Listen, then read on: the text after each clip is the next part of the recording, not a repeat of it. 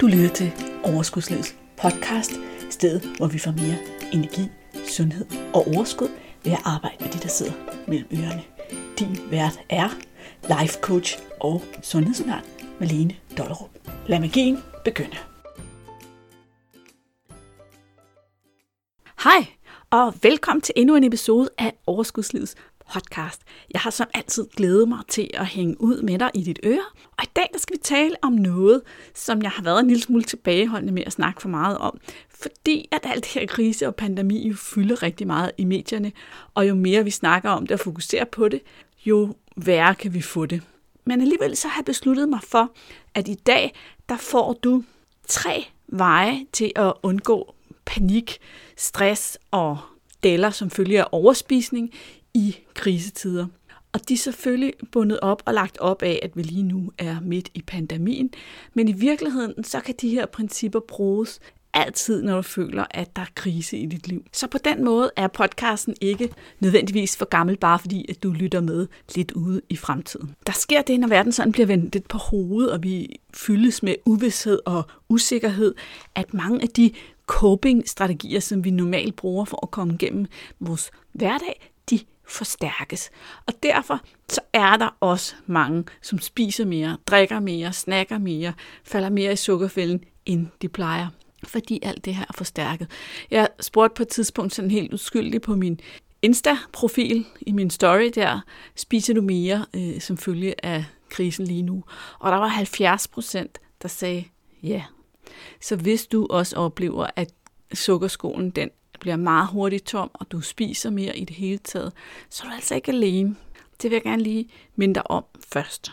Men det behøves jo ikke betyde, at du skal blive ved med at have det sådan, at du skal blive ved med at gå på den her måde. Derfor så får du her de tre vigtigste handlinger, du kan gøre for at komme godt igennem krisen. Handling nummer et er stop. Stop. Hold op med at tjekke nyheder og status på coronakrisen flere gange om dagen. Rigtig mange af de klienter, jeg har snakket med, de kan mærke den der stress af situationen, og samtidig så er de hele tiden lige hen og tjekke nyhederne. Er der sket noget nyt? Er der sket noget nyt? Er der, hvad sker der nu? Hvad foregår der nu? Og jeg lover dig, jeg lover dig, at du kan holde dig orienteret ved at tjekke op på det her en gang om dagen, og så skal du nok få de informationer og viden, du har brug for, og så kan du lade resten ligge. Der sker nemlig det, når vi bliver ved og ved og ved at søge tilbage til informationerne om det, som der stresser os og giver os uvidshed og panikfølelse, at det forstærkes. Prøv en gang at forestille dig, at, at du gjorde det samme med risikoen for at få kræft. Du ved, at der er en pænt stor risiko i det her sådan, danske samfund for, at du får kræft på et eller andet tidspunkt i dit liv.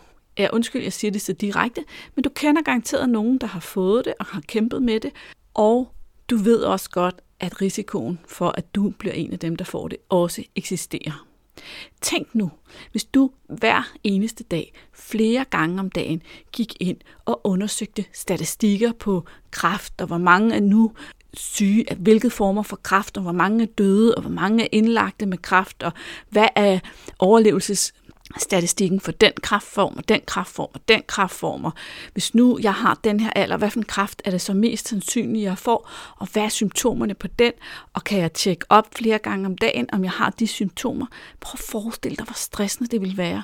Prøv at forestille dig, hvordan du hele tiden og konstant vil gå rundt i en frygt for at få kraft. Fordi du hele tiden igen og igen og igen dirigerer dit fokus over på, din hjerne over på, at der er en risiko, der er en sandsynlighed for, at du får kræft. Men de fleste af os, vi går jo ikke rundt på den måde og hele tiden tænker, det kan ske for mig. De fleste af os, vi ved det og har accepteret, at det er en risiko, og vi ved også, at vores livsstil har en vis indflydelse, vores gener har noget indflydelse, og så forskellige random facts, som man muligvis ikke ved noget om, og det lever vi med. Jeg kan også give dig et andet eksempel. Det kunne være, du sidder i dit hus eller din lejlighed. Du sidder i en ejendom. Der, der, der sidder du hver eneste dag. Du går hjem, du spiser, du sover i det her i dit hus eller i dit hjem. Du ved godt, at der er en chance for, at der en dag går ild i dit hus, og det brænder ned. Det ved du i princippet godt, men du forestiller dig jo ikke, det sker. Du går ikke rundt hver dag og kigger på, er der pyromaner i området, hvor er huset brændt i nabolaget. Hvad for nogle brænde er der? Hvor mange brænde har der været i dag? Hvor mange ejendomme er brændt ned? Den her dato, den her dato, den her dato. Du giver ikke konstant dit fokus over for at holde øje med status på de her ting, medmindre du har en faglig interesse i det. Så det kan godt være, at du sidder derude på den anden side af den her podcast og tænker, jamen Malene, det er jo også noget andet, fordi alle de her ting, det er noget, der er hele tiden. Og den her pandemi er i sådan en ekstrem og særlig situation. Men så vil jeg lige spørge dig om noget. Tjener det dig egentlig at tænke sådan? Tjener det dig at tænke, jamen der er en grund til, at jeg tjekker nyhederne 10-20 gange om dagen. Det er fordi, det er en særlig situation. Når konsekvensen er fuldstændig den samme som den, jeg lige har givet de andre eksempler. Og du får intet ud af at tjekke det. Det er bare vores abehjerne, vores popcornhjerne, der hele tiden tænker, hvad sker der nu, hvad sker der nu, alle snakker om det, lad mig undersøge det. Så handling nummer et, du kan gøre for at undgå at hele tiden fylde på panik og stresstanken hos dig selv, det er simpelthen at beslutte dig for, det er nok, jeg tjekker op status på situationen i den her krise i verden lige nu, om morgenen eller om aftenen, og det er det. Fordi helt ærligt ville det ikke være rart, hvis du ikke var så stresset over det, hvis du ikke var sådan i krise over det. Alt det, der kan ske, som er ude, som er ude af dine hænder. Udover at passe godt på dig selv og dine nærmeste og din omgivelse ved at følge myndighedernes råd, så er der intet andet, du kan gøre. Du kan ikke bestemme, hvor mange der bliver smittet, eller om nogen du kender bliver smittet, eller om du selv bliver smittet. Du kan kun gøre dit bedste. Alt det andet hjælper ingenting. Så der er et liv, der skal leves, også i dag, og det kommer vi også lige tilbage til. Handling nummer to i krisetider, det er tjek dit mindset. Og hvad mener jeg egentlig med det her?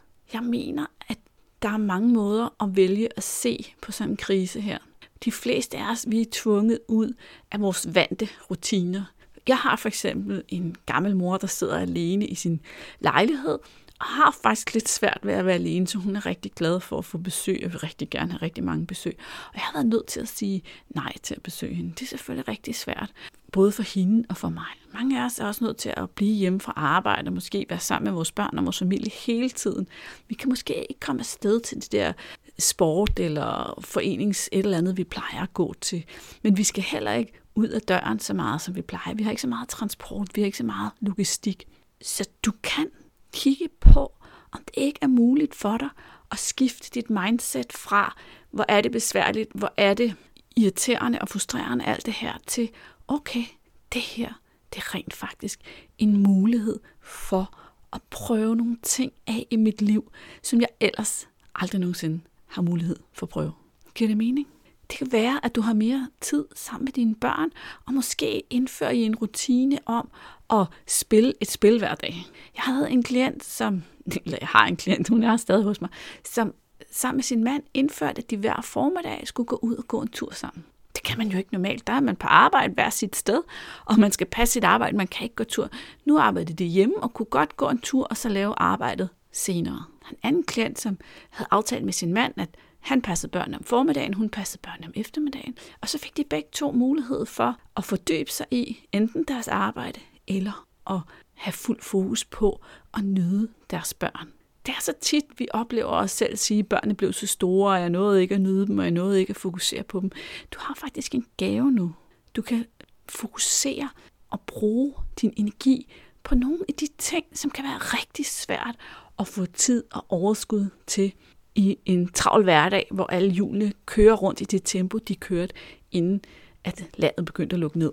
Og måske prøver du nye ting af. Måske siger du, det er den her, sådan, de her uger, hvor jeg begynder at se, om yoga er noget for mig. Om det kan give mening at løbe en tur om morgenen, eller du får tid til at prøve nogle nye opskrifter, teste nogle nye retter, du mødes med dine venner på en ny måde. Der er så mange muligheder at prøve af. Og det fine ved at prøve noget af er også, at når vi så ligesom kommer over på den anden side, så er du jo fuldstændig velkommen til at kigge på, okay, prøvede jeg nogle nye ting af i den her periode, som, som jeg vil tage med mig, som jeg vil finde en måde at tage med mig ind tilbage til den mere almindelige hverdag. Lærte jeg noget af, at der var en masse ting, jeg skulle og ikke skulle, og at livet ikke var, som det plejer. Men du er nødt til at være villig til at se det som en gave for at prøve noget af og gøre tingene på en anden måde. Handling nummer tre. handler også om dit mindset. Det jeg vil sige til dig i handling nummer tre, det er, lev livet. Jeg får lyst til at skrive det med store bogstaver. Lev livet. Livet, det er nu. Livet, det er lige nu, lige her. Der er ingen grund til at bruge alle de her restriktioner og ændrede betingelser i livet til bare at sætte alt på hold og bare gå og vente på, at du igen kan leve livet. Livet det er kun nu og her. Lige nu og her. Der er det dit liv, og det er din opgave at få det bedste ud af det. Jeg kom sådan til at tænke på, at nogle gange, så er der nogle mennesker, som er så uheldige at miste et af deres lemmer, eller en af deres sanser, blive blinde, døve, miste et ben, hvad ved jeg, blive syge på en eller anden måde, miste noget af sig selv, og derved forændre deres livsbetingelser. De mennesker, som klarer sig godt og får et godt liv, det er jo dem, der beslutter sig for at finde ud af, okay, det her det er mine nye livsbetingelser. Nu har jeg kun et ben, eller hvad det nu er. Hvordan får jeg det bedste ud af det liv, jeg har lige nu, som er til rådighed for mig. Og det er det, jeg også vil opfordre dig til. Det er at tænke, hvordan får jeg det bedste ud af det liv, der er til rådighed for mig lige nu. Fordi det, der sker for mange af os, det er, at vi synes på en eller anden måde, at det er enormt synd for os. Vi, vi fokuserer på alt det, som der er af begrænsninger. Og så ender vi lidt i sådan en selvmedledenhedsting. Den her med at have ondt af sig selv, det er en af de allermest oplagte ting at følelser, kan man sige, der sætter gang i overspisning eller drikke for meget, eller på anden måde dulme følelser, fordi det er da overhovedet ikke sjovt at have ondt af sig selv. Det jeg meget hellere vil have, du skal gøre, det er, vedkend dig, at der er nogle ting, du synes, der er noget møg. Det er noget møg, at den der sommerhustur i påsken sammen med vennerne eller familien, den er blevet aflyst. Det er noget møg af det der gavekort til den der restaurant, den ikke kan indløses. Eller det er noget møg, at du har tre børn derhjemme, du skal hjemmeundervise. Eller hvad det nu er, du synes, der er noget møg. Vær okay, indrøm det over for dig selv. Det er fandme noget møg. Det passer mig ikke særlig godt. Stå lige ved det, lige ej det et øjeblik. At du synes, det er noget møg. Der er forskel på at synes, at noget, det der, det er ærgerligt. Det der, det frustrerer mig. Øv. Og så, ej, hvor er det synd for mig. Ej, det er simpelthen så synd for mig. Vi tænker jo ikke bevidst, ej, hvor er det synd for os. Men det er hurtigt den følelse, vi får frem, når vi ikke rigtig vil eje, at vi bare synes, det er noget møg. Der er nogle ting, der er noget møg lige nu. Men der er jo altid nogle ting, der er noget møg i ens liv. Det er noget møg, at opvasken bliver ved med at hobe sig op, eller mængden af vasketøj, eller at man mister sit job, eller hvad som helst. Så prøv en gang lige at stoppe op og sige anerkend, ikke anerkendt, vedkend, hvad er det, du synes, der er noget møg ved det her? Accepter, det er noget møg lige nu, men det er min situation. Nu er det min opgave at leve livet under de her betingelser. Hvordan kommer jeg videre? Hvordan får jeg det bedst mulige liv lige nu, lige her, under de betingelser, jeg har lige nu? Hvad vil jeg gøre, hvis det ikke var synd for mig? Hvis det var meningen? Hvis det var meningen, at jeg lige nu skulle få det bedste ud af livet i de her livsbetingelser, hvad vil jeg så gøre?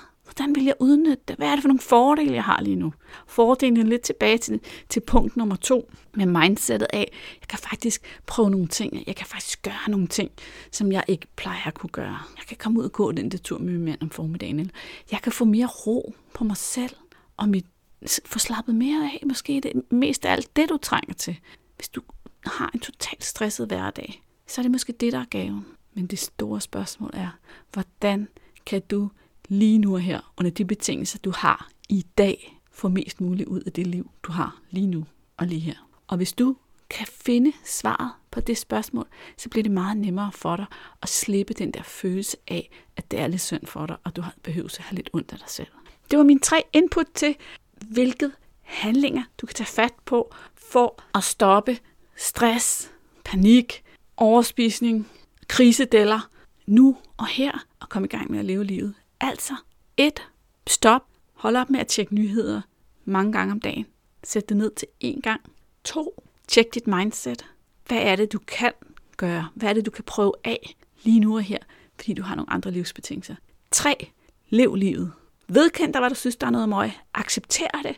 Fokuser sig på, hvordan kan du leve livet nu og her i dag. Og hvis det ikke er nok til at få dig til at komme ovenpå igen og stoppe alle de her sådan, mønstre, de her unoder, du er på vej ind i, så ser for hjælp. Få nogen til at hjælpe dig med dit mindset, med din hjerne.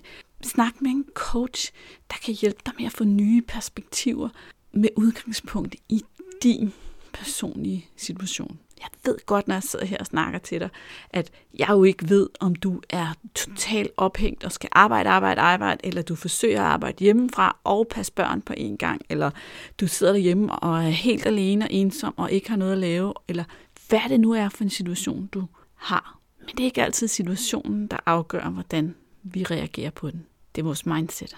Så husk det. Jeg er her for dig, hvis du har brug for det.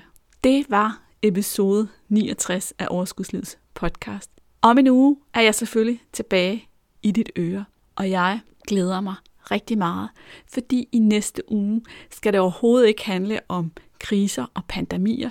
Det skal handle om overgangsalder. Jeg har interviewet Torbjørg Hafsteindottir, som ved ret meget om det her, og som har arbejdet med kvinder og kvindesundhed og sund kost i rigtig mange år. Hun er et powerhus af viden og erfaring, hun deler ud til, så du kan godt glæde dig til næste uge. Indtil da, brug to minutter af den her ekstra fritid, du måske har fået dig, til at klikke ind på podcasten. Giv den nogle stjerner. Skriv et par ord i anmeldelsen, så jeg ved, at du sidder derude og lytter med og får noget ud af det, og det giver mening, at jeg laver de her podcast til dig. Du behøver ikke anmelde på baggrund af en specifik episode. Det er bare generelt, er du glad for at lytte til podcasten, lytter du med, vil du gerne have, at jeg bliver ved, jamen så gå ind, sæt nogle stjerner, skriv, hvorfor du synes, at det er værd at lytte til podcasten. Det, der sker, når andre folk skriver anmeldelser, det er jo, at dem, der er nye til podcasten, de sidder og læser, og så tænker nå, hende der, hun, hun bruger podcasten på den måde, eller hun får det der ud af det, og så kan de vurdere, jamen det vil de også gerne have, og så lytte med. Så det vil jeg elske, hvis du gjorde. Slut for nu. Vi snakkes ved næste uge. Hej hej. Hey, inden du løber, glem ikke at abonnere på podcasten, så du ikke går glip af en eneste episode.